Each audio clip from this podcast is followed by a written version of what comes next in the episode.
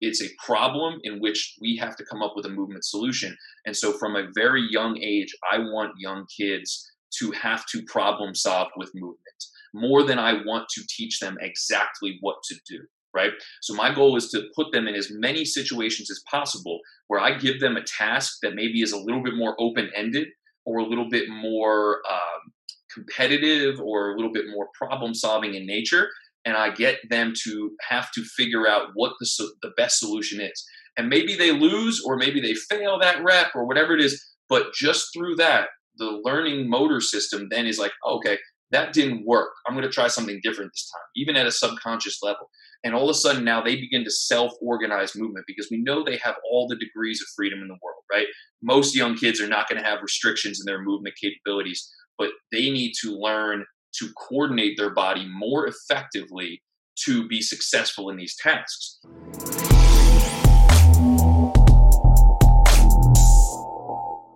Welcome to the Upside Strength Podcast, your number one resource for all things fitness and performance in Switzerland.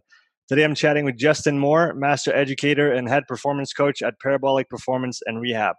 Justin has worked with athletes of all ages and abilities, from eight years old to professional football players in the National Football League and Olympic level ice skaters and ice dancers. He's best known for helping elite college football players prepare for the NFL Combine and for their pro days, specializing in improving speed, power, and sprinting mechanics. Justin, thanks for taking the time out of your day to chat, bud.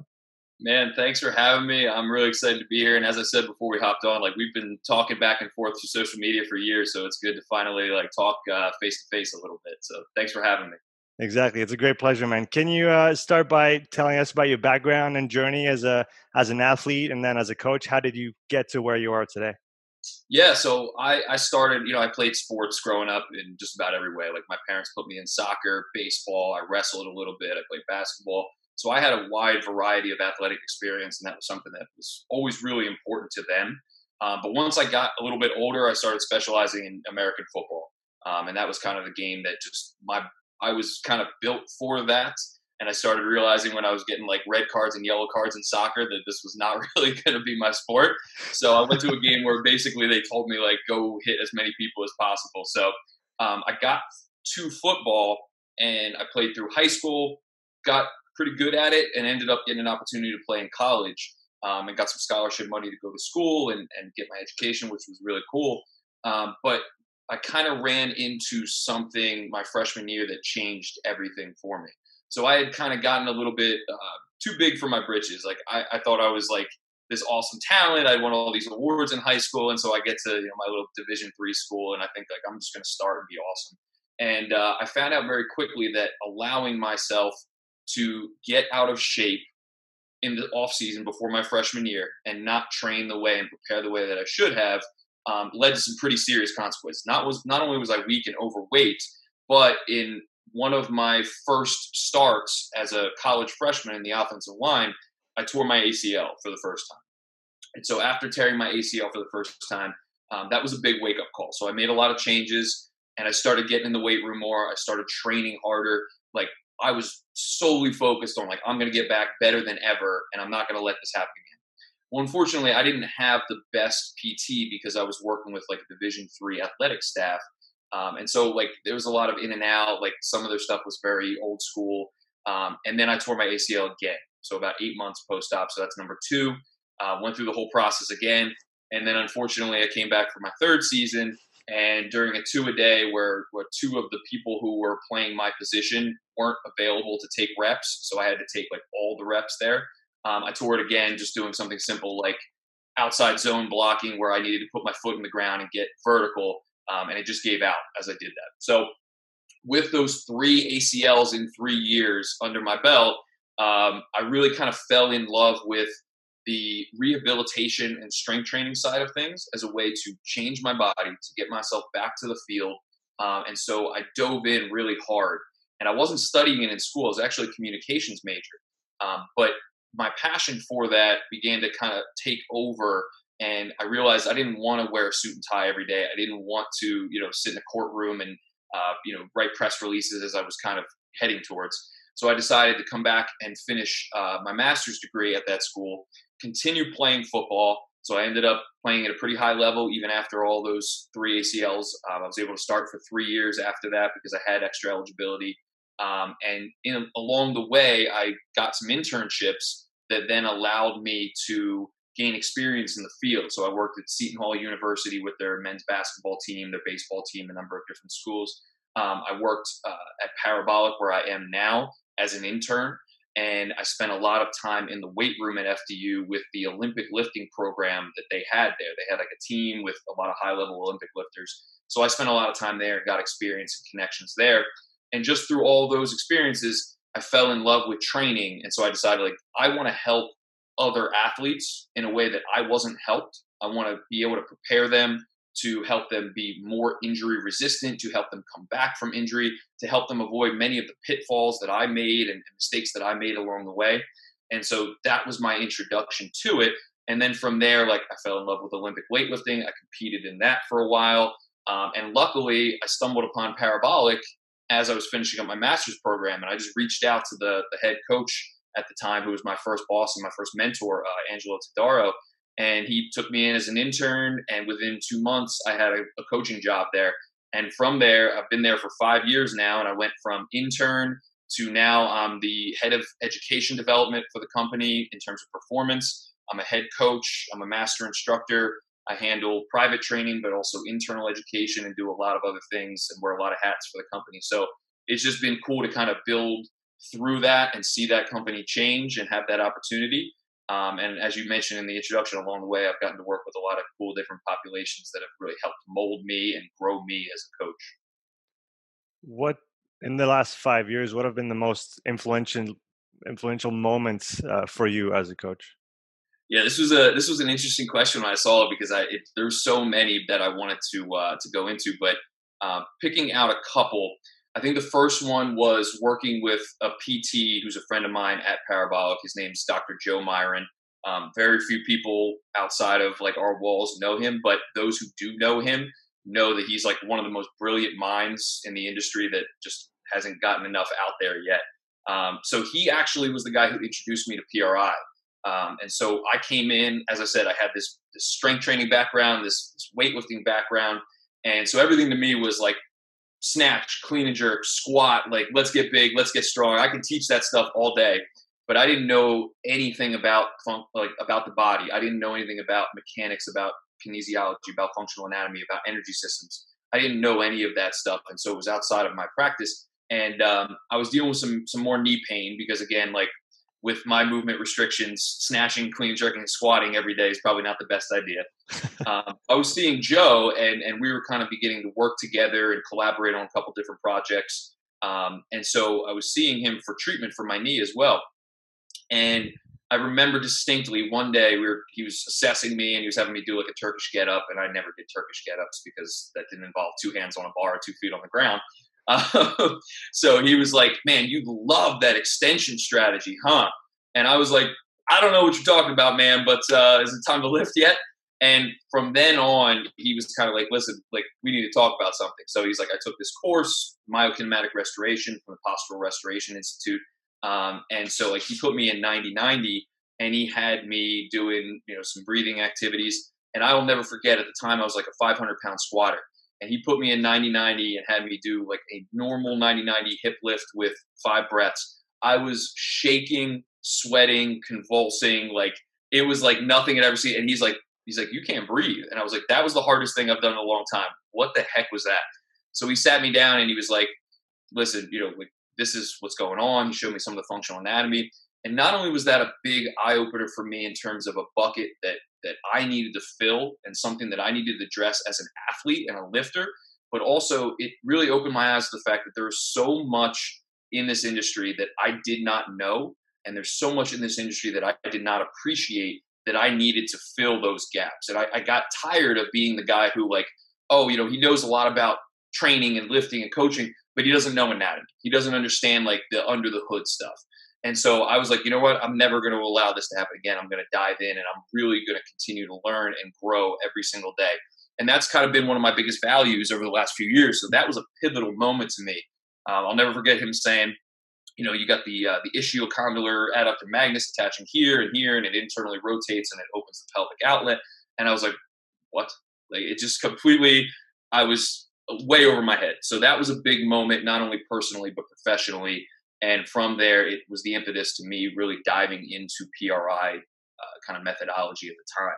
The other two um, that I wanted to bring up were one, there was a year, I think the second year we were coaching NFL combine athletes. So I got thrown into the combine program because we hired a, a guy who had connections in the NFL. That was something he did.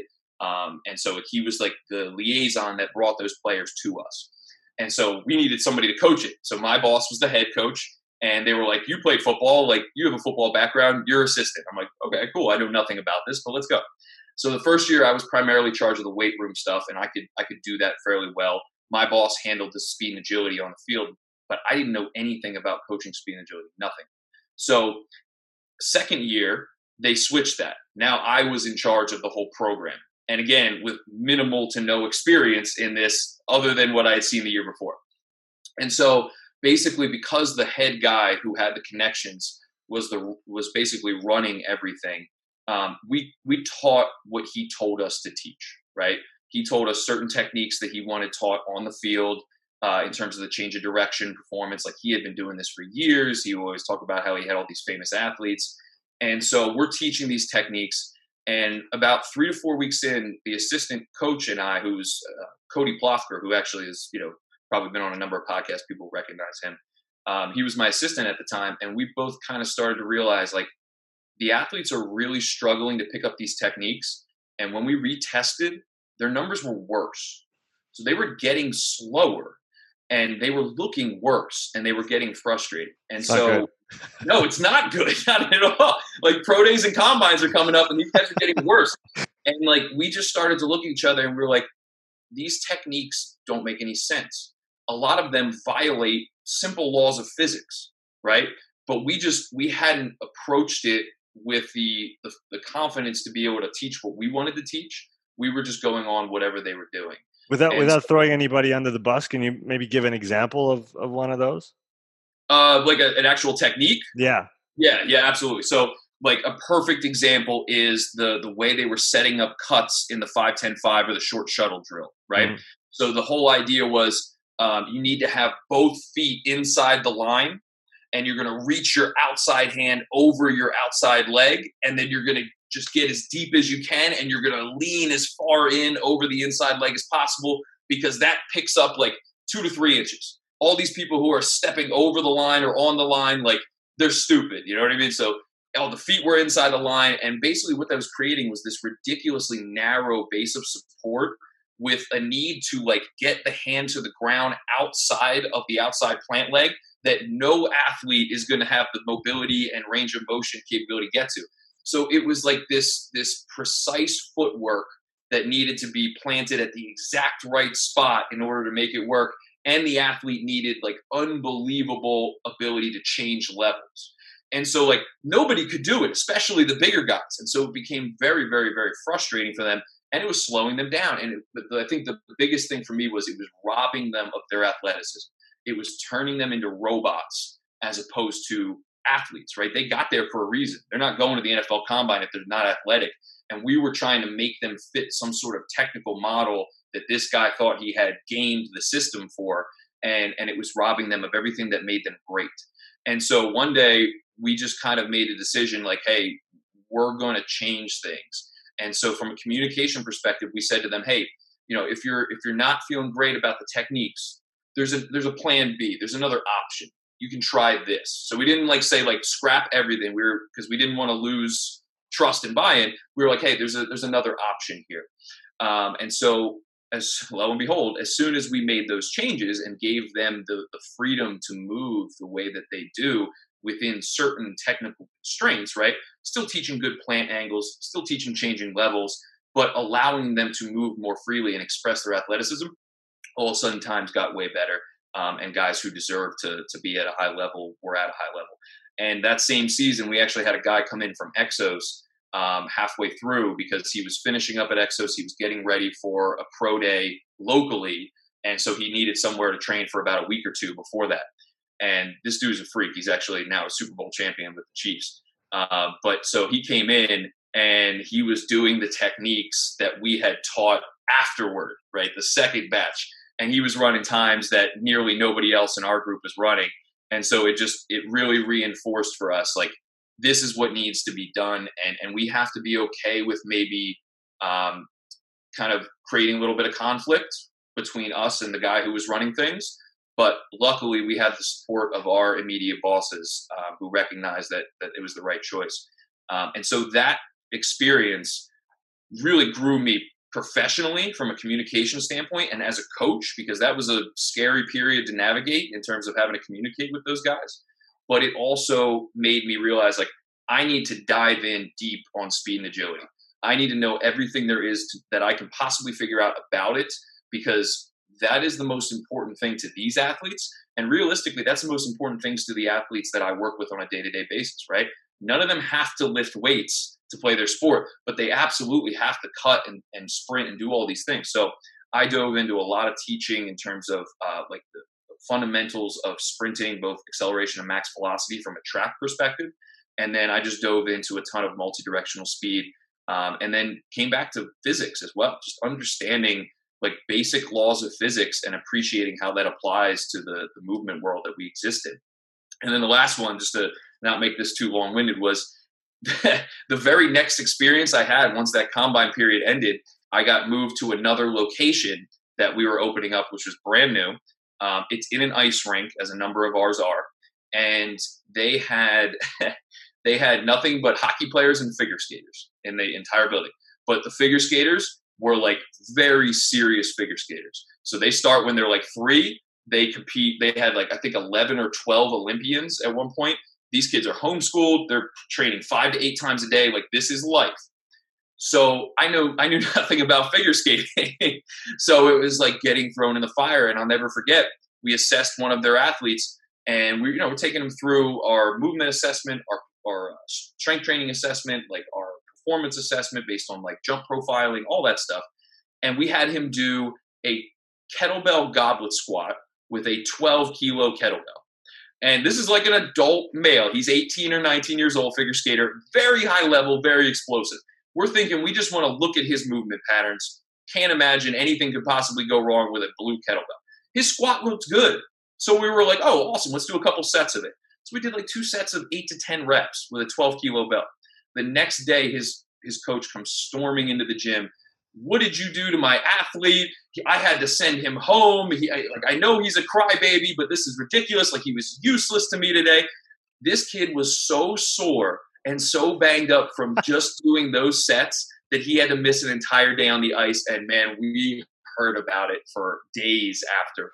So that was a big eye opener to me. It was like, these athletes do not respond well to heavy strength training. They don't respond well to resistance training at all because neurologically and physiologically, their bodies are not adapted to handle heavy external loading, even any external loading, right? They may be able to jump and land and do incredible things on a blade with their body weight, but that is what they are adapted for. And so what we started to realize was the best figure skaters that we had were those who were incredibly effective at utilizing the stretch shortening cycle, especially the fast stretch shortening cycle. Um, and we can kind of get into that later if we want to. But they were they were unbelievable with that. They were terrible if they had to slow down and use more muscular work via the contractile element of the muscle and create active tension. But they were great if you gave them the opportunity to bounce and rebound, right? And so what we had to do is we had to change our paradigm a little bit, and our training, our strength training, had to because we knew that would benefit them, right? We knew that would sometimes take their ability to a new level if we could develop just enough force production via the contractile element and via like the slow stretch shortening cycle to benefit some of their jumps, um, as well as their conditioning, actually. So we had to embed that in a way that gave them a little bit of what we thought they needed or what we knew they needed and a lot of what they were already good at and what they wanted, right? So that we could speak to their experience and make sure that we weren't um, we weren't putting them in a position where strength training was impacting their on ice performance. And so that was a big eye opener for me, and it forced me to dive into a lot of the literature on the stretch shortening cycle and power um, and really understand the demands of their sport greater. So those were three very humbling but very influential experiences that have kind of driven me in in those three directions honestly for the last four years or so. I definitely want to come back and pick on some of that that pri that change of direction work that different profiles of of athletes even from a maybe from a fiber standpoint or like you said the more reactive ones versus the more kind of force uh, force dominant ones. But um, I'm really interested in your perspective on on training with kids actually because you post quite a bit on your Instagram about the work that you do with some of the young kids that um, that train with you. And so I wanted to get from your perspective uh, the f- fundamental building blocks and movement skills of uh, coaching kids, let's say preteen, um, because uh, again we see a lot of, of stuff out there and um, I coach myself a 12 year old and it's true that there's things that you think about oh that's just we're going to do like with the with the adults you know? And uh she, he'll do this and he'll do that. First of all it's got to be fun otherwise there's no way you get the buy-in. And second you actually see that they don't function the same and and they need yeah. they, they need different stuff. So how did you get to approach that and how do you now kind of structure your your view of of coaching kids yeah. So I, I work with a couple different populations of young kids. Like I work in group settings sometimes with really young kids, like anywhere from six to 12. But then I actually also have a number of private clients who are fairly young kids. Um, and their parents have kind of approached me and said, like, hey, like, I want private training for my son. And honestly, like, at first I was like, your son does not need private training. He's eight, right? Like, he, he needs to be in a group with his peers. And um, but after talking to the parents and talking to the kids and assessing the kids, um, I realized it was actually a really good fit. Like the kids were mature, uh, they were hard workers, uh, they wanted to have fun, and their parents were supportive of the idea of like long term development, right? But they wanted it with you know the one on one experience. So I was like, this is great.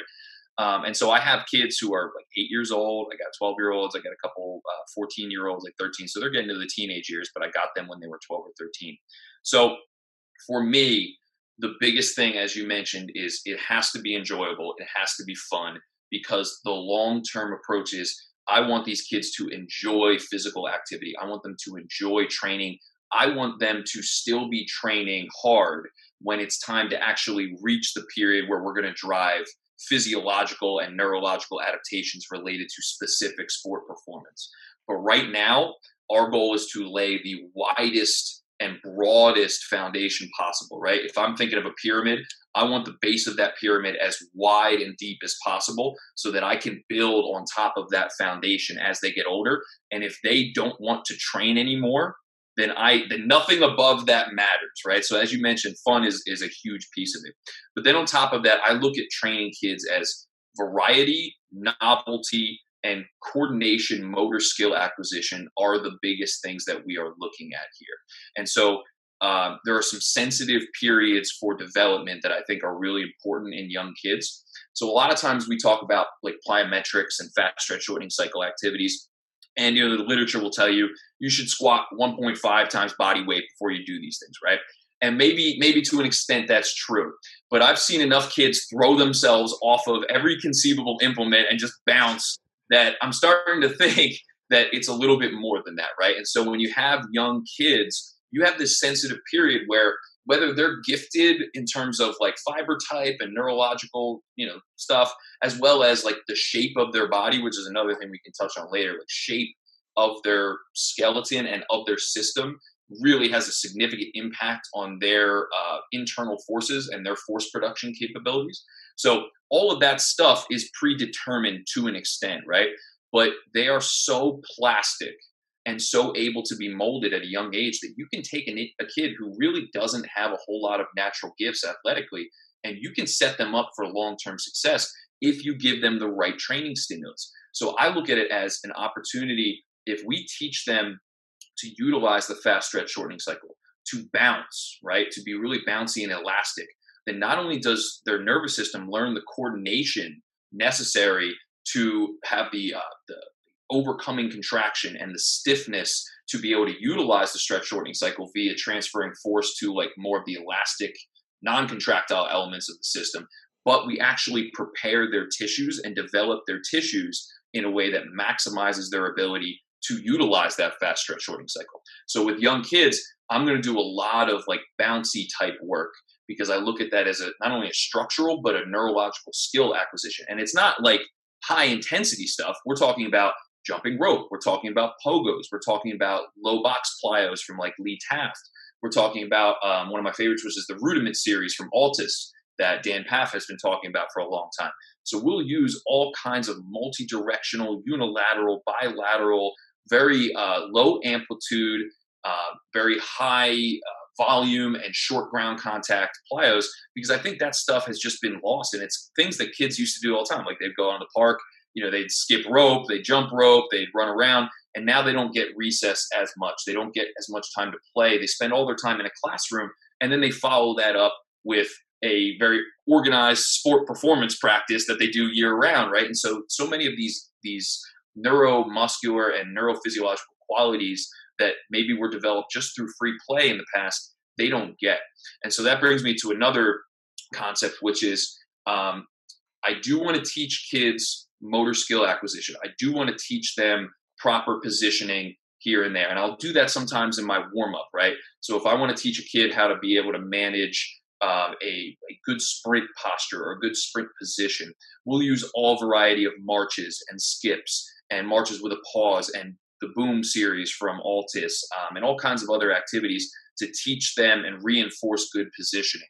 But I look at sport as a problem solving activity where movement is used as the solution to the problem, right? And that's straight out of Supertraining. Like that's Siff and Zatsiorsky, but I think it's such a valuable concept. It's like it is a it's a problem in which we have to come up with a movement solution. And so from a very young age, I want young kids to have to problem solve with movement more than I want to teach them exactly what to do right? So my goal is to put them in as many situations as possible where I give them a task that maybe is a little bit more open ended or a little bit more um, competitive or a little bit more problem solving in nature. And I get them to have to figure out what the, the best solution is. And maybe they lose or maybe they fail that rep or whatever it is. But just through that, the learning motor system then is like, okay, that didn't work. I'm going to try something different this time, even at a subconscious level. And all of a sudden now they begin to self organize movement because we know they have all the degrees of freedom in the world, right? Most young kids are not going to have restrictions in their movement capabilities, but they need to learn to coordinate their body more effectively to be successful in these tasks. So we'll do a lot of open ended games. We'll do a lot of multi directional speed and chase games. We'll play tag. We'll do all kinds of stuff from that perspective that again forces them to solve problems with movement solutions. And I also love using obstacle courses. Like when I have the opportunity, I'll set up all kinds of obstacle courses that force the kids to do all kinds of rolling, crawling, jumping, landing, um, walking on like a balance beam, walking in a low lunge, all kinds of stuff like that, where again, they see it as play, they see it as fun and engaging, and I see them moving through these ranges of motion and moving through these positions that I really want to expose them to. Um, and so that's really important to me. And then on top of that, just from an overall programming standpoint, we spend a lot of time on the ground. We're going to have them roll. We're going to have them crawl. We're going to have them do like animal flow type movements, but not just like animal flow, like the you know, thing. Literally getting them to be imaginative that they're animals as they do these movements. Um, so I heard Jeremy Frisch on a podcast talking one time about you know in his old uh, PE textbooks it would be like run like an elephant or run like you know this and so we'll do that kind of stuff. We'll do what's called gorilla walks. So picture like a kid gets into a really deep squat. They put their hands on the floor in front of them, get their heels to the floor, and then they'll reach over the outside of one of their legs and pull themselves into another deep squat with their arms. And they literally work their way down the floor that way. And I'll be like, make gorilla sounds, like make animal sounds. So you're engaging them, getting their imagination to come into play, while at the same time, every single time they hit the floor, they're in a deep squat right? They're they're getting into a position that I want them to be able to retain. They're expressing mobility through a full range of motion. They're expressing um, you know respiratory variability throughout the system, if we want to look at it that way. And they're learning to decelerate forces at the same time and manipulate their body through three dimensional space. So all of that is super important to me when I'm working with young kids, and I'll use that throughout our warm up. The other thing that we'll do a lot of is sprinting, right? I, I think it's one of the most underrated aspects of youth development is like kids should be sprinting from the jump. And we're talking about like because they're young kids, you know, it's like taking a Prius out and t- and red line a Prius, right? The output is just never going to be that of a Ferrari. So we don't need a ton of rest in between. We don't need a ton of like max effort sprint followed by a long recovery.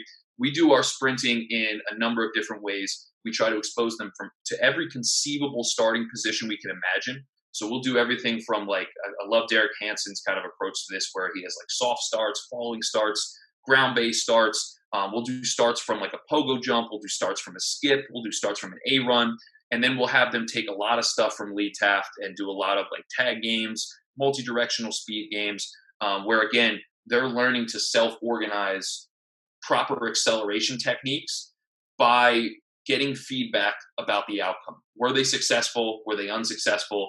And a lot of times, I think, and this this goes into a question you kind of had later. A lot of times, we try to teach young athletes from like this very progressed, regimented perspective of like, okay, to learn to sprint, you have to learn to march, you have to learn to wall, you know, march, you have to learn to this, and it's like a lot of times if you just put athletes in a situation where they want to try really hard like you give them a ball drop and you drop the ball and they have to sprint and get it before it hits the ground twice.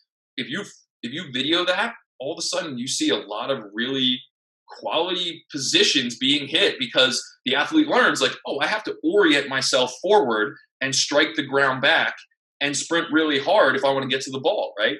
And now I'm seeing technical sprint positions that I would want to teach them organized simply because they've learned throughout repetition like, oh, if I don't do this, if I don't hit the ground a certain way, then I'm not going to get to the ball. And subconsciously, they begin to figure that out. So we'll do a lot of that.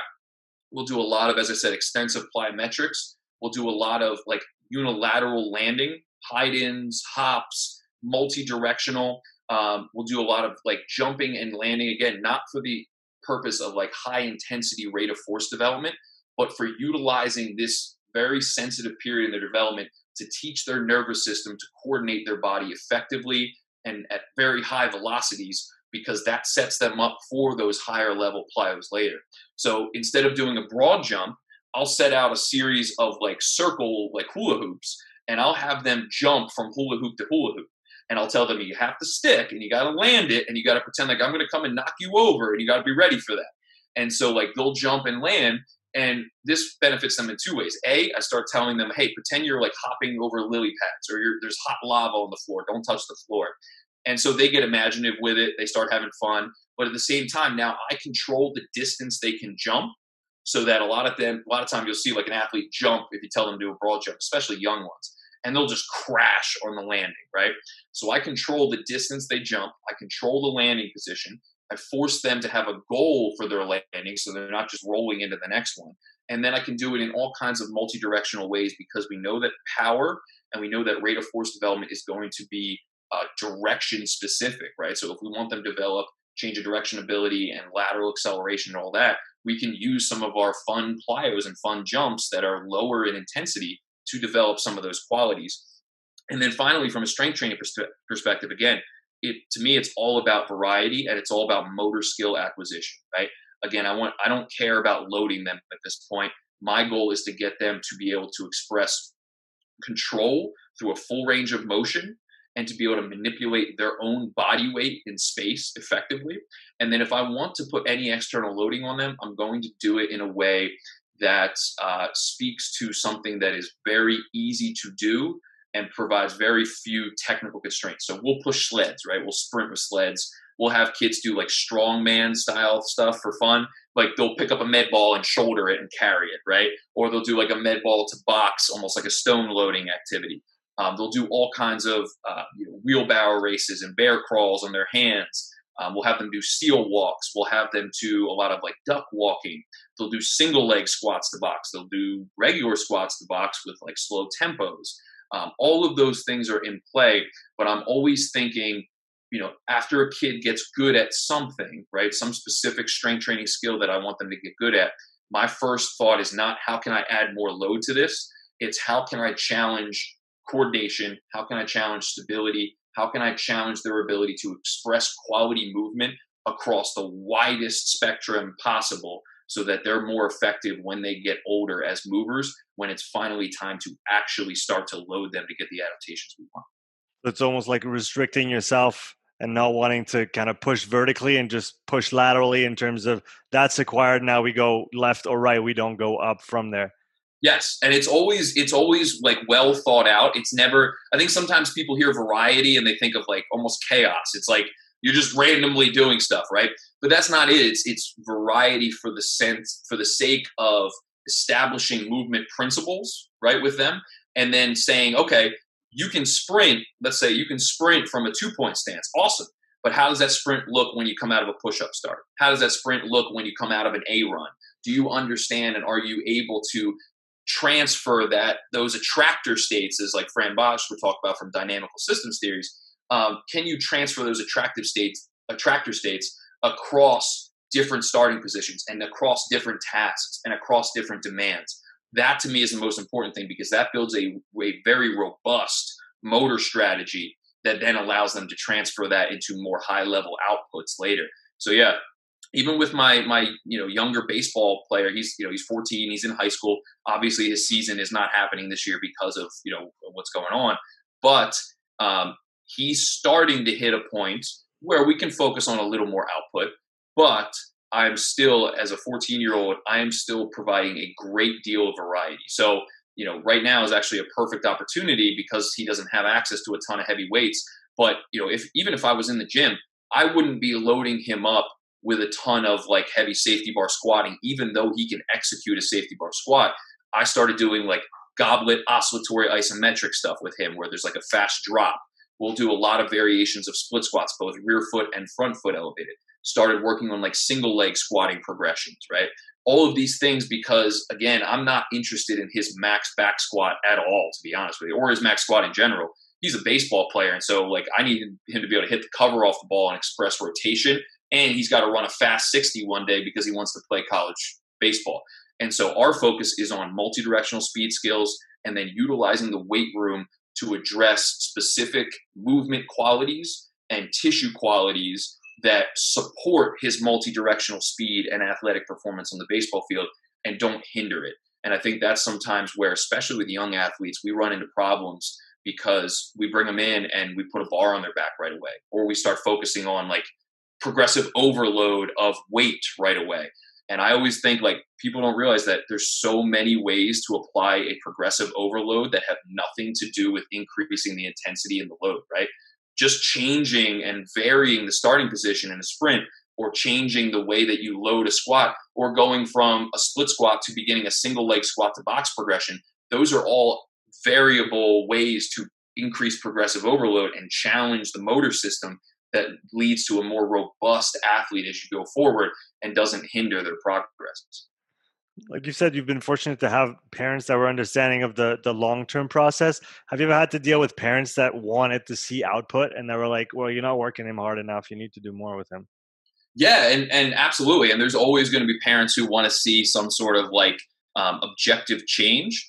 And they also want to see like you know there's more i guess there's more parents now who are coming and saying i want my kid to be bigger and stronger earlier because i think the old the old myth of like strength training is bad for kids. That's starting to go away. And more parents are hearing, like, oh, strength training is good for kids. And they're specializing earlier.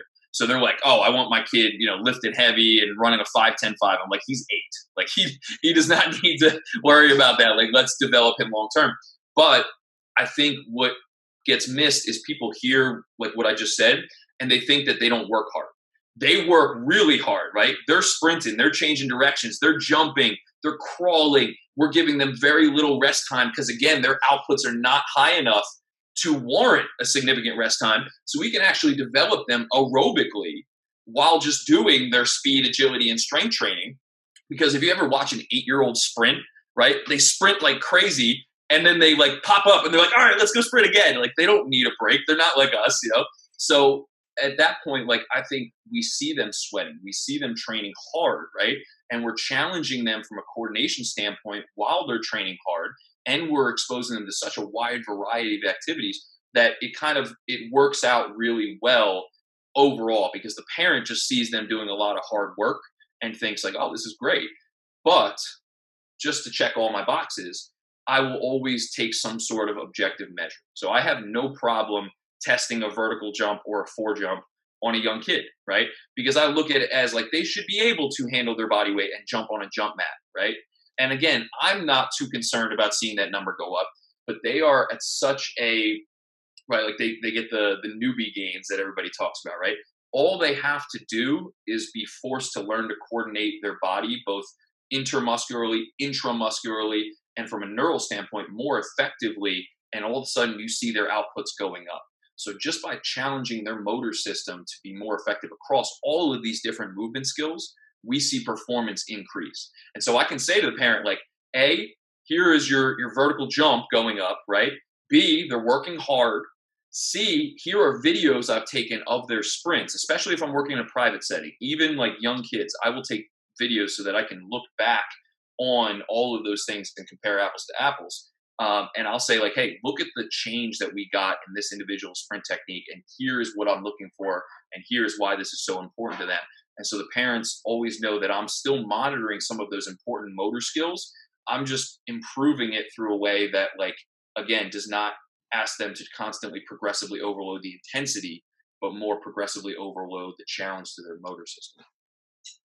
Where does that transition happen for you in terms of age or developmental status from that, let's say, lateral focus to the more vertical focus where you're you're actually going to start going for outputs? Do you in your mind considering that i guess the the performance settings or the yeah the school performance settings that they're going to be in are going to be doing this do you think of kind of staying more in the back end and making sure that all the boxes are checked or are you going to kind of push in that direction with them at some point as well I think it it really depends on the situation, and I, I, that's a cop out answer. So I'll give all kinds of examples here.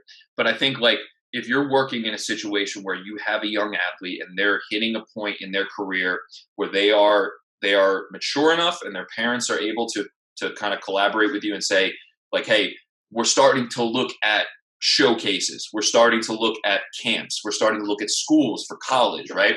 Those things would tend to be a, an indicator that maybe it's time to drive specific performance, right? And I think it happens more organically, especially if you're working with an athlete long enough, right?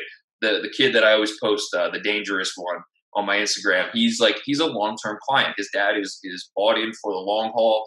He's had like eight brothers and sisters play Division One sports, um, just like a, a factory of high level baseball. And so they they get it, and they've already seen a massive increase in his performance. And again, we haven't been driving any performance variables other than, hey, we're going to get really good at linear acceleration from every conceivable position. And he is a diligent worker and he cares about it. And like, I'm blessed to work with him. But, but that to me is like, it has come organically. And so he's 14 now, right? He's going to have a freshman and a sophomore baseball season. To me, junior year of high school and senior year of high school for these kids is when you're going to start to drive a little more specific in terms of adaptation because you know they need to perform at a certain level in some of these physical tests now because baseball camps and combines are going to look at a 60 right? They're going to look at exit velocity off the bat. They're going to look at a number of these different things. And so i'm going to monitor my performance parameters that matter to them.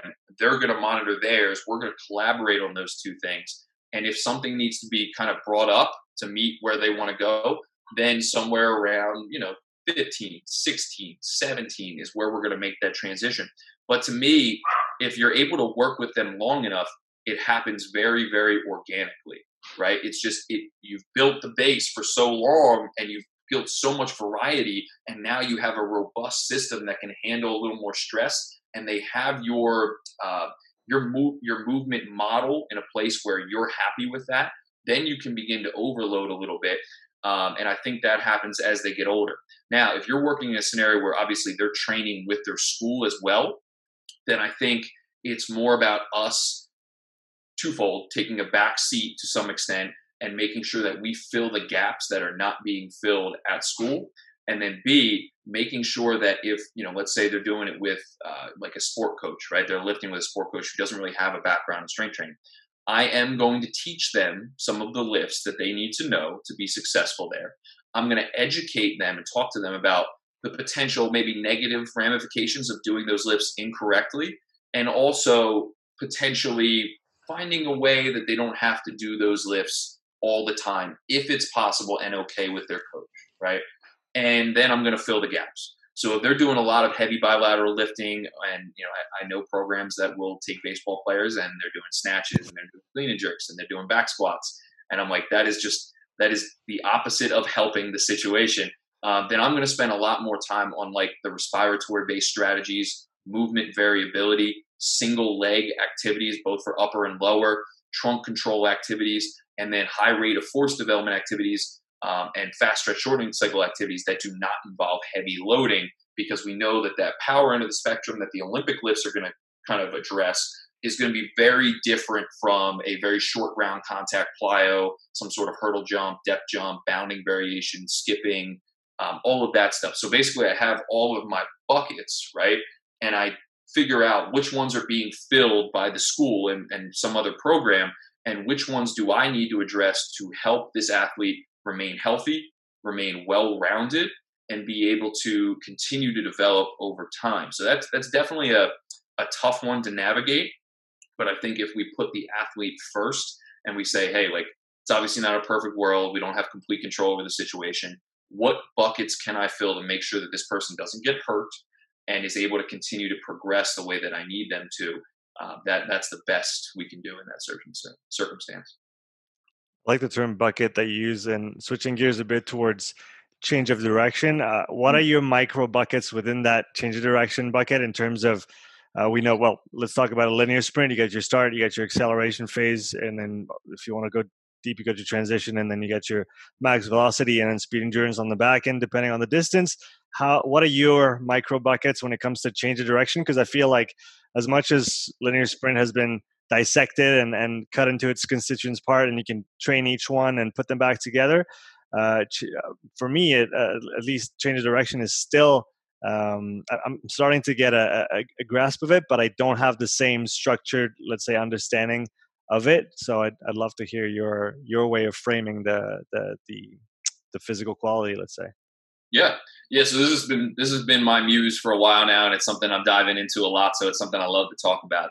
Um, and I like I had I had some elements of this in my head, but I think Ty Terrell, who works with the Atlanta Hawks now, who's formerly a, of uh, iFast and who's been a protege of like Lee Taft's and like when I talk to him, he just puts things in such a practical way that it makes an unbelievable amount of sense for me. And so his like the model that we were discussing the other day was position, force production, motor skill acquisition, and then I add capacity to that in terms of change of direction ability.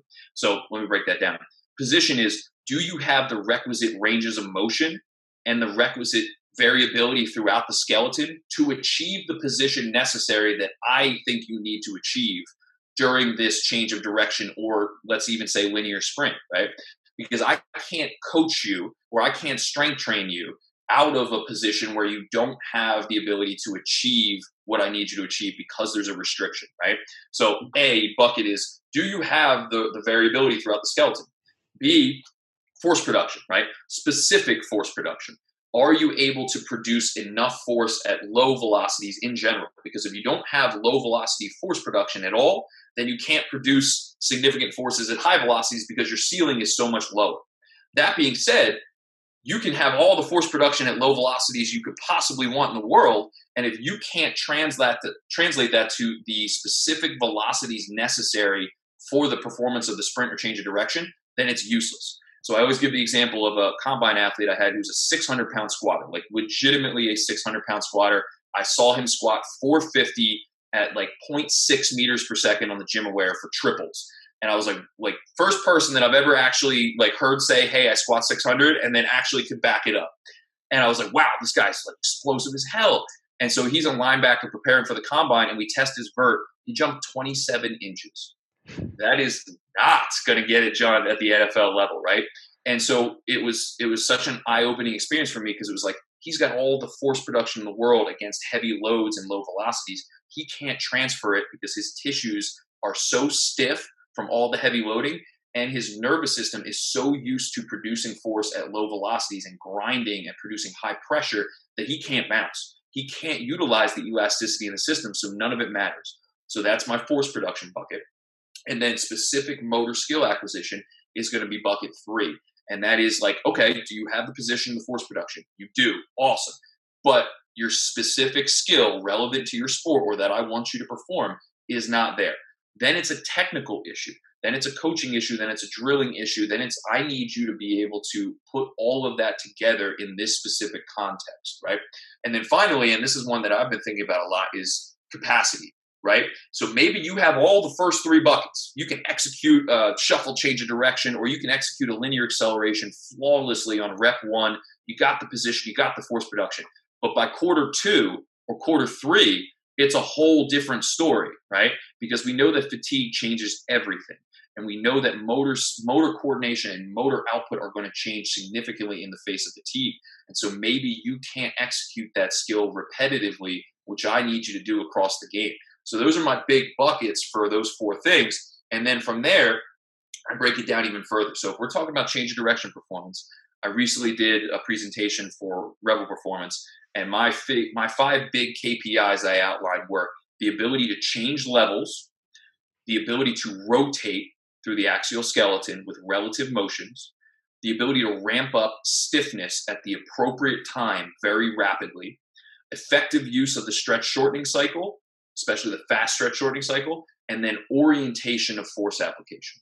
So changing level simply refers to the ability to lower the center of gravity to be able to get into a position that allows you to effectively absorb and distribute stresses across the system, as well as set you up to be able to do all of those other KPIs that I just mentioned. You can't utilize elasticity if the spring is too stiff and you're unable to yield enough to change levels at all. You can't take advantage of the viscoelastic bounce of the guts internally, which gives you a lot of force production going the other way. And you can't orient your forces effectively horizontally. So I was looking at research that basically showed that lo- that faster athletes are able to change levels more rapidly as they go from point of foot contact to maximum point of of uh, turnaround in a change of direction. So during that braking phase, they change levels more, they lower their center of gravity more, and they do it faster. And then I also saw that athletes who don't change levels, who don't lower their center of gravity, tend to get rotation, compensatory rotation elsewhere. So you see an increase in like tibial internal rotation or tibial external rotation associated with the fact that what most people don't realize is that changing levels is turning, it's rotation. So if I want to lower my center of gravity in a cut effectively without compensating through like my spine or through through my knee or through my ankle, I need to have relative motions within the pelvis, within the thorax, and throughout the system where one bone is moving on another. And so specifically for like the deepest change of direction, we're going to need internal rotation and the ability to expand the pelvis and the rib cage at a certain level in order to lower the center of gravity and then to be able to propel out.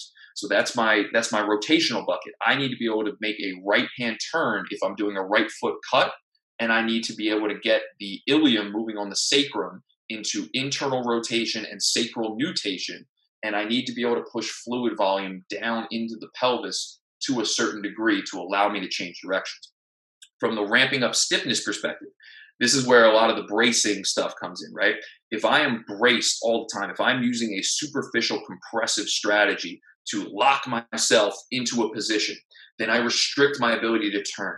I, I restrict my ability to change levels, to lower my center of gravity, and to utilize that elastic rebound of the yield and then overcome action that is inherent in the viscoelastic tissues of my body. So I need to be able to ramp up stiffness at the right time to stop my momentum going in one direction and redirect it in the other. And part of this, and, and my focus of the presentation on this, was the abdominal wall.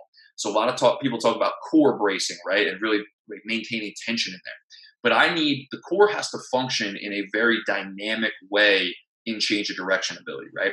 So the guts, your internal fluid basically that exists in your abdomen, it moves those things are not directly attached to the axial skeleton. So that fluid volume of your internal organs moves as you go and change direction. So imagine if I'm moving to the right and I plant my foot, my guts are actually going to continue to move down and to the right and slam into my pelvis and the side of my abdominal wall. And I need to be able to ramp up stiffness in my plant leg as well as my abdominal wall to literally stop and catch the guts and redirect my body in the opposite direction. So picture like you're driving along one day, all of a sudden the light turns red in front of you and you slam on the brakes as hard as you can and you get that whiplash effect of your body, right? The guts behave like people in a car because there's a delay and then they go smashing into whatever's in front of them. And if you don't have the requisite stiffness in the system and the ability to ramp up that stiffness at the right time, then you're either A, going to get stuck in the cut or fall over, or B, you're going to be like a stiff bro and you're never going to be able to get into the cut to begin with because you're so stiff all the time. You never are able to uh, yield, would be the word I would use. So that's a really important bucket. And then, as we talked about a lot, effective use of the stretch shortening cycle. Change of direction and multi-directional speed is elastic dominant. It is the ability to utilize stored elastic energy throughout the system. And a lot of people only think of like muscles and tendons, but every tissue of your body stores elastic energy bones, ligaments, fascia, aponeurosis, um, in, intramuscular passive elements, the connect, I mean, the uh, contractile element itself. All of these things deform and utilize elastic energy and return it for us if we're effective at using it. So I'm always trying to get athletes more effective at utilizing the stretch shortening cycle because that permits them to create higher forces, higher power outputs in shorter ground contact times which is always the goal of change of direction performance. And then finally, this one was really interesting to me the orientation of force application. So this is becoming talked about a lot in linear sprinting via like JB Morin and a lot of the research from their group. So they're showing that uh, really high level sprinters are able to orient their ground reaction forces in the horizontal direction more effectively, and they can do it longer across a sprint and more gradually rise their center of gravity as they still direct their forces horizontally than less qualified sprinters. So the same thing applies to change of direction. It's just not as borne out in the research yet, but it's starting to come out a lot more in the last couple of years. So what you see is greater horizontal braking forces, greater horizontal propulsive forces, both in the contact prior to the plant foot, what they call the penultimate contact, and the plant foot contact. You see more peak horizontal braking and propulsive forces, and you see ratios of horizontal to vertical forces that are far more in favor of the horizontal in faster change of direction performance. So that ties back into our ability to change levels, to be able to create a plant angle outside of our base of support that allows the athlete to lower their center of gravity, to plant their foot and apply a great deal of horizontal braking force to the ground, and then create horizontal propulsive forces to project themselves in the new intended direction. So those are my five big buckets. And then from there, I say, okay, what skills need to be developed related to the athlete's sport or to their overall athleticism? And so I break it down into linear acceleration, max velocity sprinting, lateral acceleration, change of direction or cutting, retreating, hip turn, curvilinear running, linking skills, and mistake recovery. And, and, many of those are borrowed from track, and many of those are borrowed from Lee Taft. So I always want to give credit where credit's due for, for where my model comes from. I just steal from people who are a lot smarter than me. But those skills I've identified over time as being kind of the critical elements that I want to develop in all athletes. And then to your point earlier about specialization, then it's a matter of figuring out what does this person need for their sport, right? Because a baseball player's demands for change of direction are very different from a wide receiver in American football, right? So I need to appreciate those things. And while I want to develop all of them, I will then over time put a greater focus on certain elements. So like my my baseball athlete, right? Linear acceleration is the foundation. He needs to understand linear acceleration Otherwise, change of direction and max velocity are not really particularly relevant. So we've focused heavily on linear acceleration. After that, though, when you look at a shortstop in baseball, there's a lot of what I would refer to as a lateral run step, or people refer to as a crossover run, because he has to be able to track the ball with his eyes and orient his glove to make a play on the ball while he runs laterally to cover the space between second base and third base, right? So we'll work on a lot of lateral accelerations with, with what I would call a lateral run step. And then we'll also work um, accelerations from like a lateral start, like he will need on the base path. And then finally, I think, okay, he needs to be able to accelerate from a square stance. So we need a really effective plyo step, that as we would call it. And then going backwards if a fly ball goes over his head, I need him to be able to hip turn and get into a linear acceleration or a lateral run step. So we're constantly working on the ability to reposition the feet effectively and then orient his ground reaction forces to project him in the new intended direction. And so we'll work on all of that with, again, the mindset that he's 14. And so I want to develop the most holistic athlete possible. So I may do things that don't necessarily speak to his sport for the purpose of global understanding of force application to the ground and orientation of his body in space. Maybe to bounce on what you mentioned about horizontal force application, I, correct me if I'm wrong, but uh, I seem to remember that as well later in the game or after repeated sprints.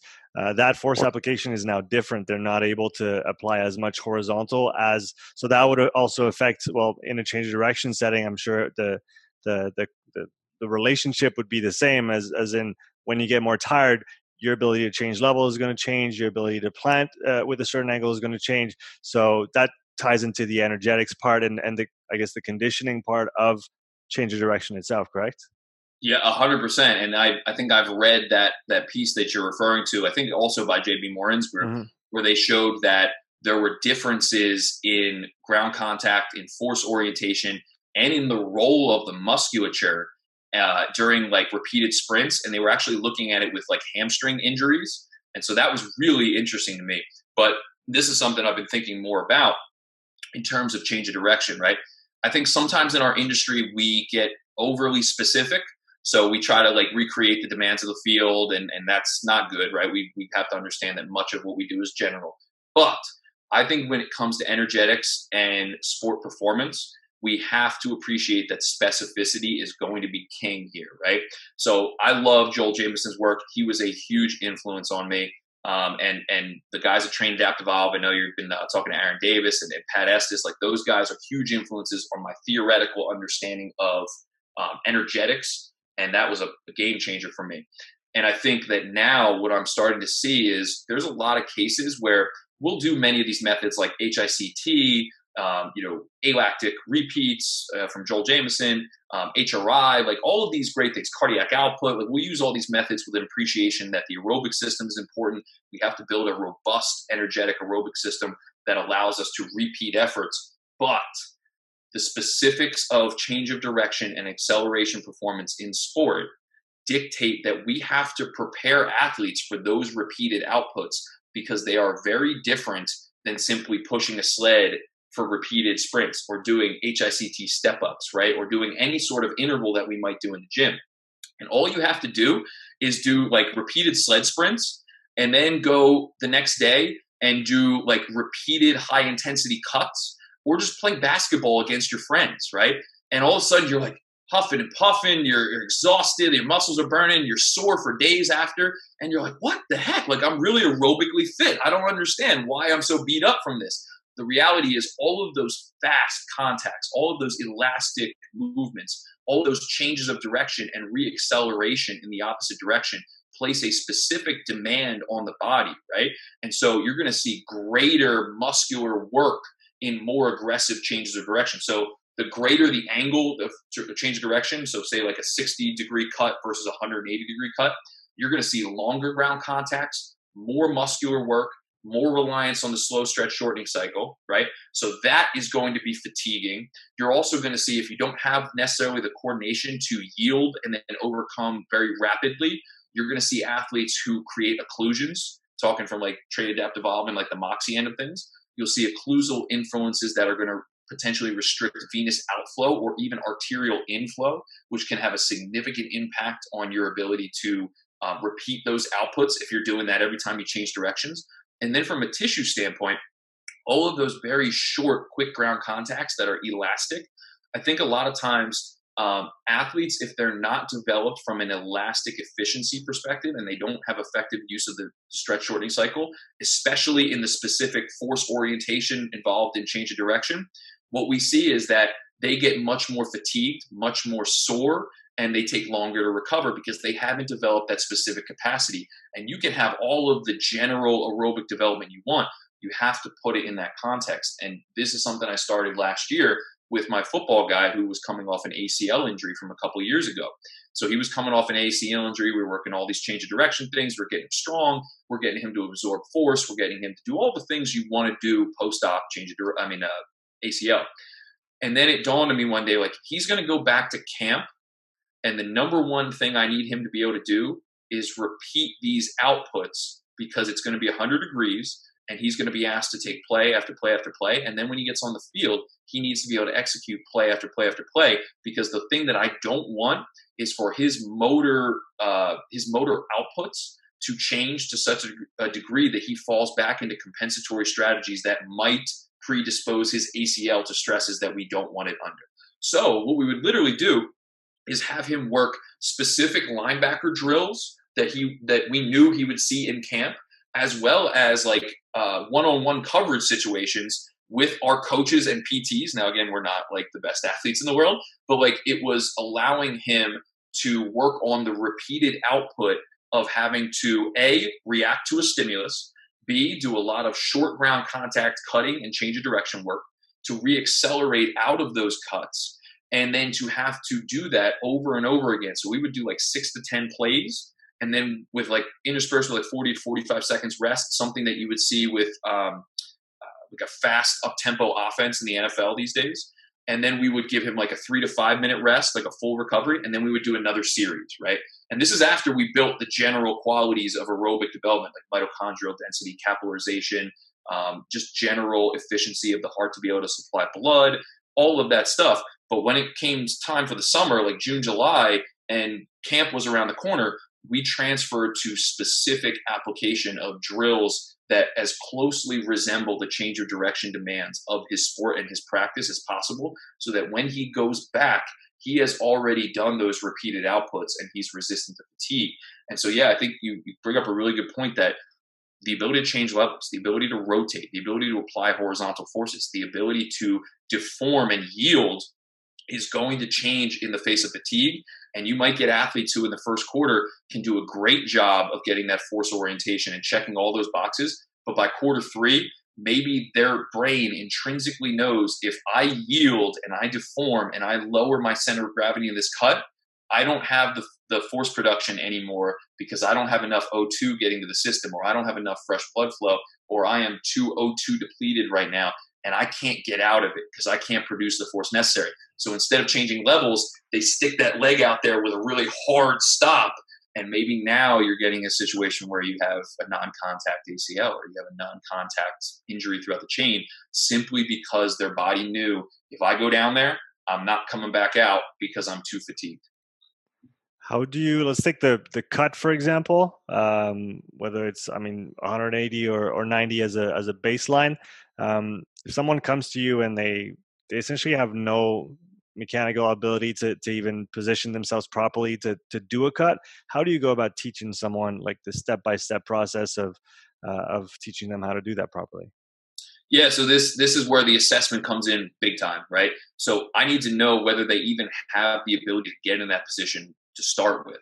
And so if i look at a if we look at a squat right because a squat is a, a decent representation of the ability to change levels and, and what your strategy is for changing levels.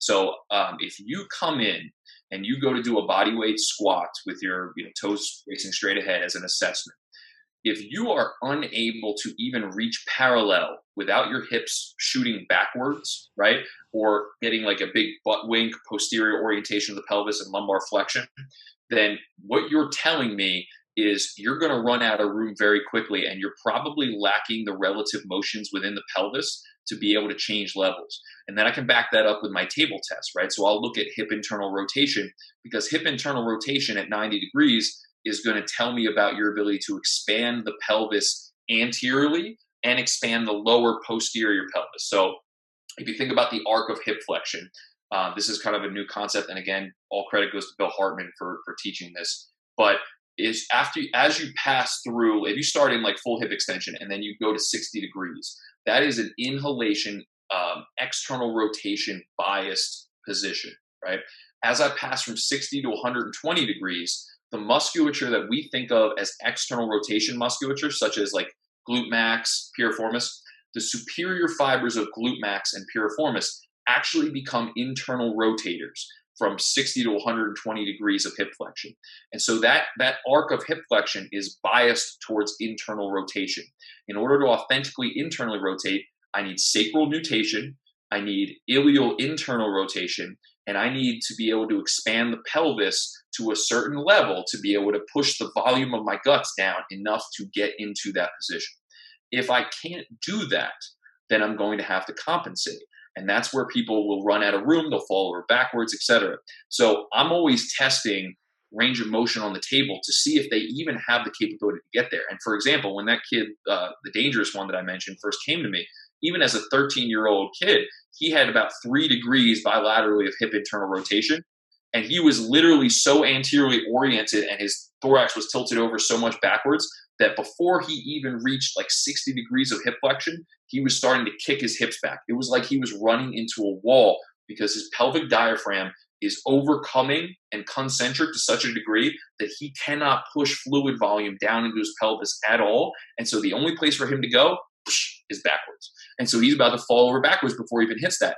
That's somebody who, in a 180 degree cut, where we know contact times are longer and deformation is is greater to allow me to, to dissipate those forces, that is someone who's going to struggle in that kind of cut.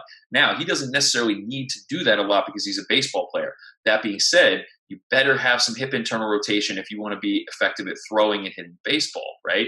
And being able to cut and change direction. So that the mechanics and the movement have been something we've worked on to restore his uh, variability through the skeleton to allow him to get in better positions. Because, like, I can't coach him to be more effective there if the range of motion is not there and he's that restricted.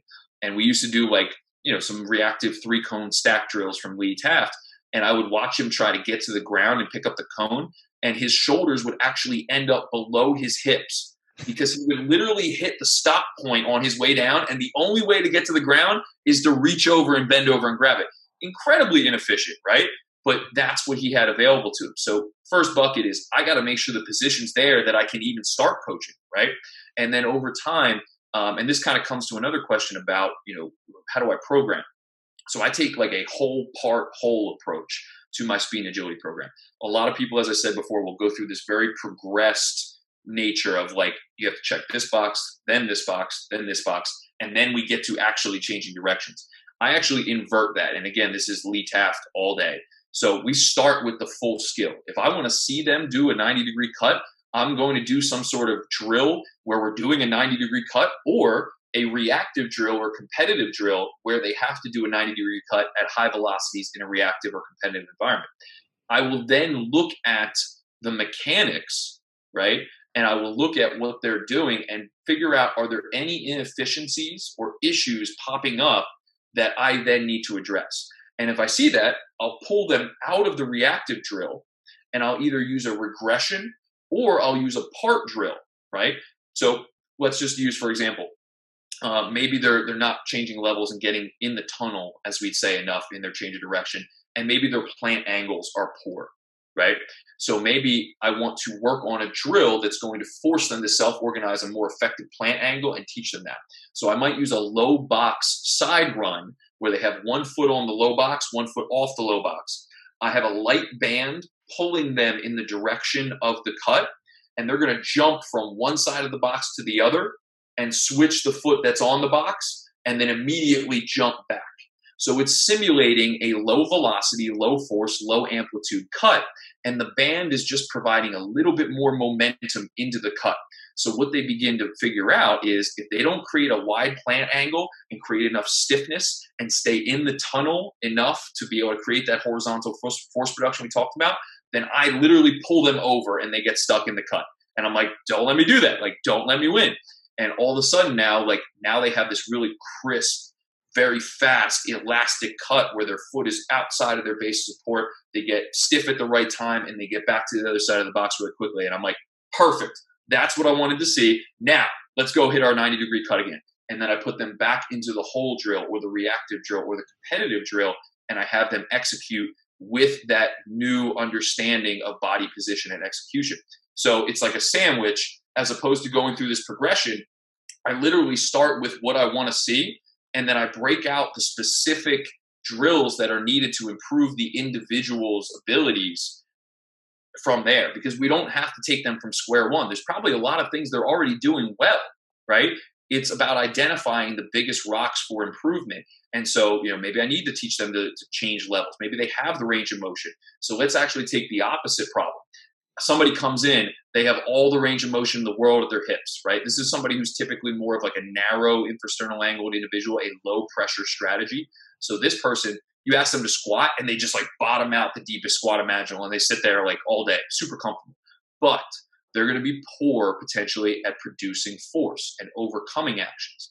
So you might see somebody like that who can't change levels because intrinsically their brain knows if I enter this cut at a high velocity and with high forces and I try to lower my center of gravity, I can't get back out.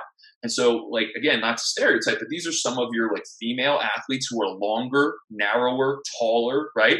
And you see them try to cut and they get this big valgus moment at their knee, right?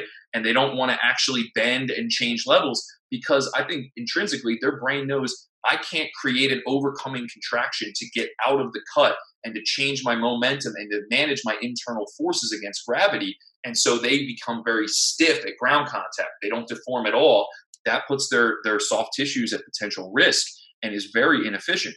So maybe I actually need to do some strength training with that individual to teach them the overcoming action to stiffen some of their tissues and to give them the ability to actually absorb force with, with throughout the system and then to use that force and that elastic energy to produce something coming out of the cut. So it's all about identifying what skills you need to see, understanding what ranges of motion will be necessary for them to achieve the position that you need? What, what are the minimum ranges of motion you need? And then from there figuring out is this an issue of force production? Is this an issue of range of motion? Is an issue of skill acquisition? Or maybe they crush all those things and then could it be an issue of capacity? Because sometimes these things only pop up when they're fatigued. I want to shift back to the the PRI and the the respiration piece. Um, how do you integrate all those ideas of axial skeleton position and and breathing into a performance setting without kind of throwing the the baby out with the bathwater and spending an hour lying on your back. Hundred percent. And so this is a this is a great question. And I think the first thing we have to realize is that we don't we don't exist or work on lever systems. This is a big point, right? A lever requires a fulcrum, requires those two pieces to touch at the fulcrum, right? Fulcrums do not exist in the human body because none of our bones touch. There is space at every joint, and that space is preserved. If you do, if you do not have space in your joints, you have problems, right? Like that is that is more like where you get a joint replacement, right? And you have yeah. problems there. So we don't work on levers. So we're essentially a tensegrity system filled mm. with gas and fluid, and we move on the movement of volume and pressure throughout that system right? So when we appreciate that, then we start to look at okay, well, what things move volume and pressure and fluids and gases more than anything else? And it's respiration. 100%, right? That is why so many functions of our body are entrained to respiration because it allows us to oscillate these things so well, like our lymph fluid, right? Blood flow, uh, fluctuations in cerebral spinal fluid. If you watch the heart, um, and the, the breath, and you see some of these techniques that they're using in Stanford to image the brain now, you can actually see the brain oscillate with every heartbeat and every breath. It's the coolest thing in the world. But like that is how our body functions, and it happens head to toe. Now, the cool part about being bipedal is we don't have to entrain our locomotor system and our respiratory system together a lot of high level athletes do, especially endurance athletes. They show certain entrainment kind of qualities with the breath and with their their movement. But we don't have to, right? Quadrupeds and other animals do because they're a little bit more locked into that. But what we have to appreciate is that as I move, my only strategies for movement through space, because of that fact that I'm a tensegrity system filled with uh, gas and fluid, is compression or expansion. That is how I move. And that is how I move through gait. That's how I change directions. That's how I jump and leave the ground. That's how I manage gravity through compression and expansion, right? And so I'm going to breathe no matter what, right? I'm going to find a way to continue to breathe. And so inhalation is expansion. Your entire system has to expand to inhale. from all the way from your cranium down to your feet. Same thing with exhalation. Exhalation is compression. I need to be able to compress the system to exhale all the way from top to bottom. Exhalation is going to be an internal rotation compression strategy. Inhalation is external rotation and expansion. Now, here's the problem. If I don't have respiratory variability, which means I can't move the entire axial skeleton and the entire skeleton for that matter through a full excursion of respiration, then I'm going to have to find a way to inhale and exhale because I still got to breathe. So what am I going to do? I'm going to start using compensatory strategies, right? So I still get to breathe, but now I'm not excursioning through a full range of motion. So as we begin to layer on some of these compensatory strategies of compression and expansion in different areas of the, the axial skeleton to continue to permit respiration, I lose range of motion. So just for example, if I can't expand the dorsal rostral or upper posterior thorax, I am going to lose external rotation due to the position of the scapula on that compressed thorax, the shifting of fluid volume in the joint, and the concentric orientation of internal rotation musculature that I'll pick up, which shifts fluid posteriorly and restricts my ability to ER. Okay. The further I go into these compensations and the more things that I compress, the more range of motion I lose. So when I'm looking at range of motion, I am I have an eye for where do I need to create compression? Where do I need to create expansion to restore enough motion to allow this athlete to perform? So as I said with that kid Kevin, who's a baseball player, like his like that three degrees of hip internal rotation bilaterally is a is a constraint to his performance and something that could be deleterious to his health long term. So I have taken that as a priority, right? Now, how do I integrate this into a training session? Number one, with private clients that work with me one on one, I'm going to do one to three breathing based, probably lower level based uh, kind of activities at the beginning of the session to allow them to recapture some of this range of motion and some of these expansive qualities they need to move effectively, right? And so one to three of those activities is plenty. I will progress it from like lower level, ground based, more static to more upright against gravity dynamic activities that get them to challenge their ability to expand while up against other demands, right? But many of the people that I work with are either like athletes, like I mentioned, or Gen Pop who uh, either were in pain, still are in pain, are working with PT. So, like, I am that's a focus of mine as well, is to make sure that I can continue to recapture these motions so that we can distribute stress more effectively and move more effectively. So that's like the, the first piece of it. From there, in my warm up, I'm always going to pr- prioritize these alternating based activities. So lots of cross connecting lunges, lots of lateral split squats, um, lots of bear crawls and crab walks. Um, sometimes I'll throw in arm bars for different activities.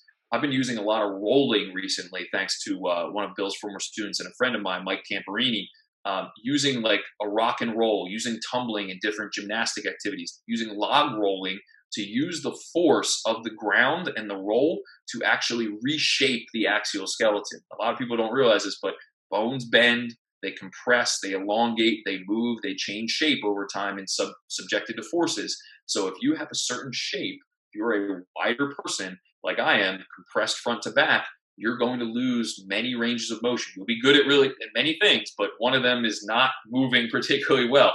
So sometimes you actually have to change the shape of the skeleton to allow you to recapture some of these ranges of motion. So we use a lot of rolling and gymnastic activities, especially with young kids. Those are fantastic for working with young kids. I think like um, Jeremy Frisch does the best job of this in the industry. Like watching him just do all this tumbling and rolling and crawling and all that stuff with young kids that is very gymnastic esque.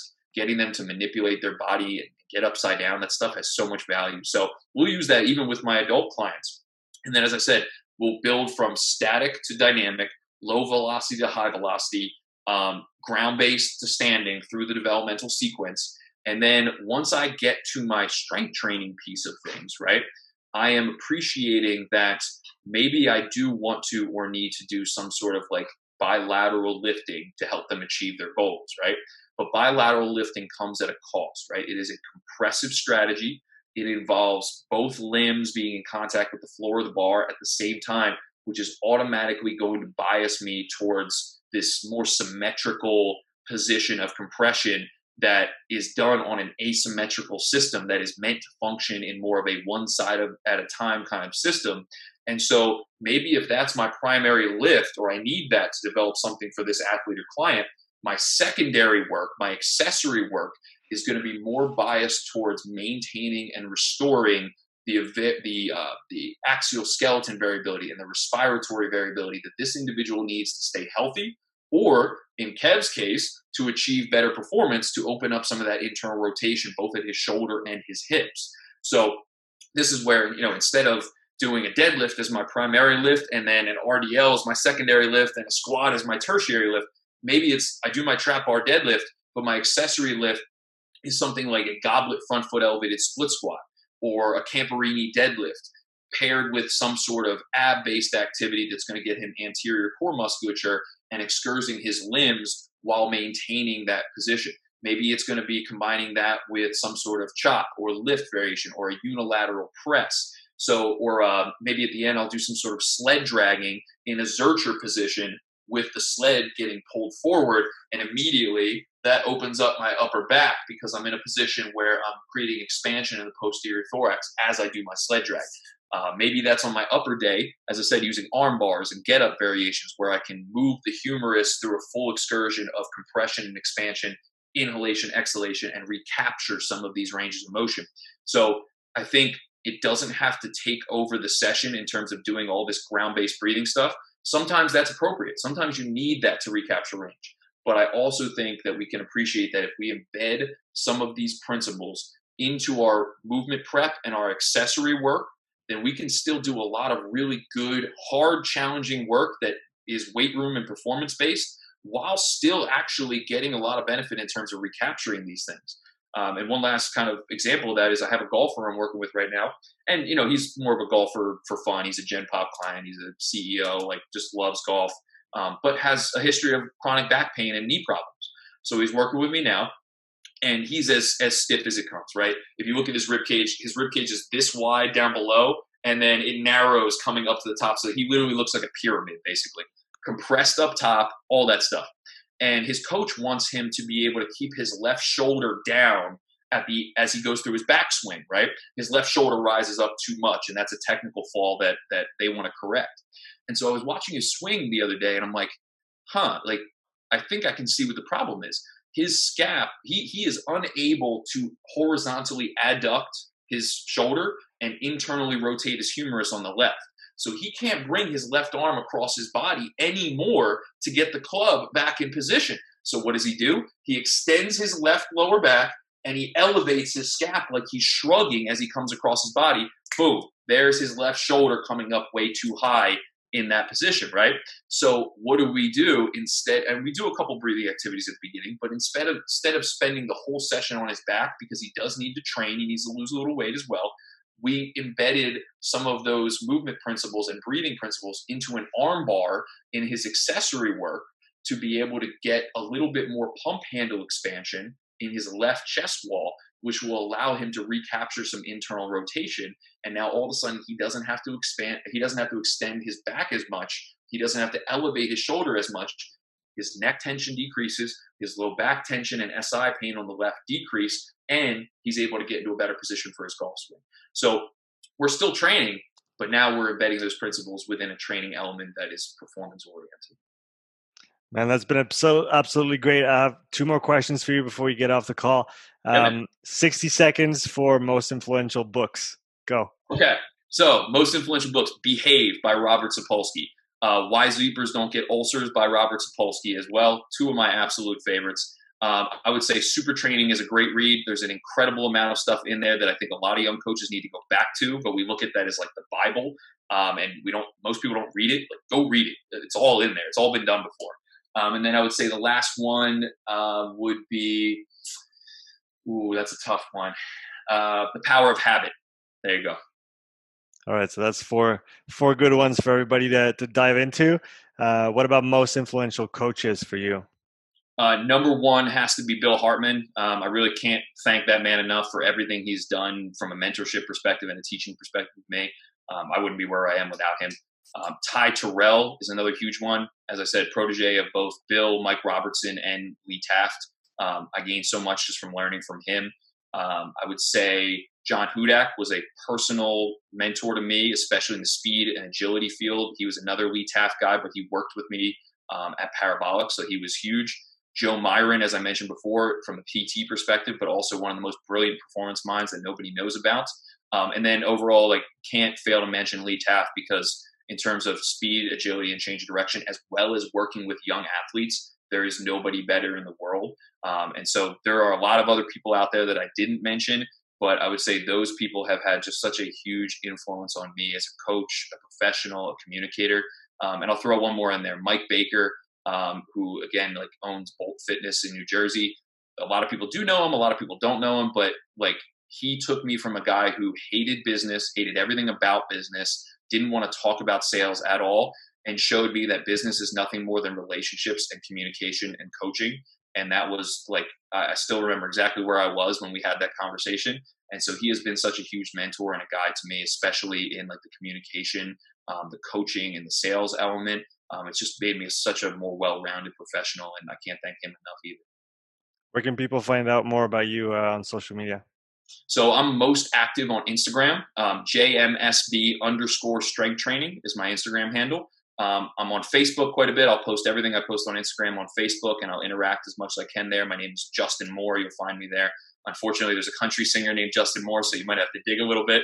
Uh, but Facebook and Instagram are where I'm most active. I have a blog. Um, I wrote a really extensive blog article one time and then haven't written since. And I have a couple friends who are always trying to get me to write more on that. So I'm going to try to be more active there. Uh, but yeah, Instagram is really where you're going to find most of my stuff. And then if you look at the Rebel Performance website, um, the now I don't think Dark Side Strength is is up there anymore, but I had a number of articles up there one time. So between Rebel Performance, uh, Michelle Boland's website and her resource roadmap has a lot of like my contributions in it as well. Um, and you'll find a few articles in both of those locations that you can check out. Fantastic. I'll link those in the description of the show. Thanks so much for coming on, today. Oh, thanks for having me, man. This was this was great. I love talking shop and uh, look forward to doing it again sometime. Sounds good. Take care. All right, see you, buddy.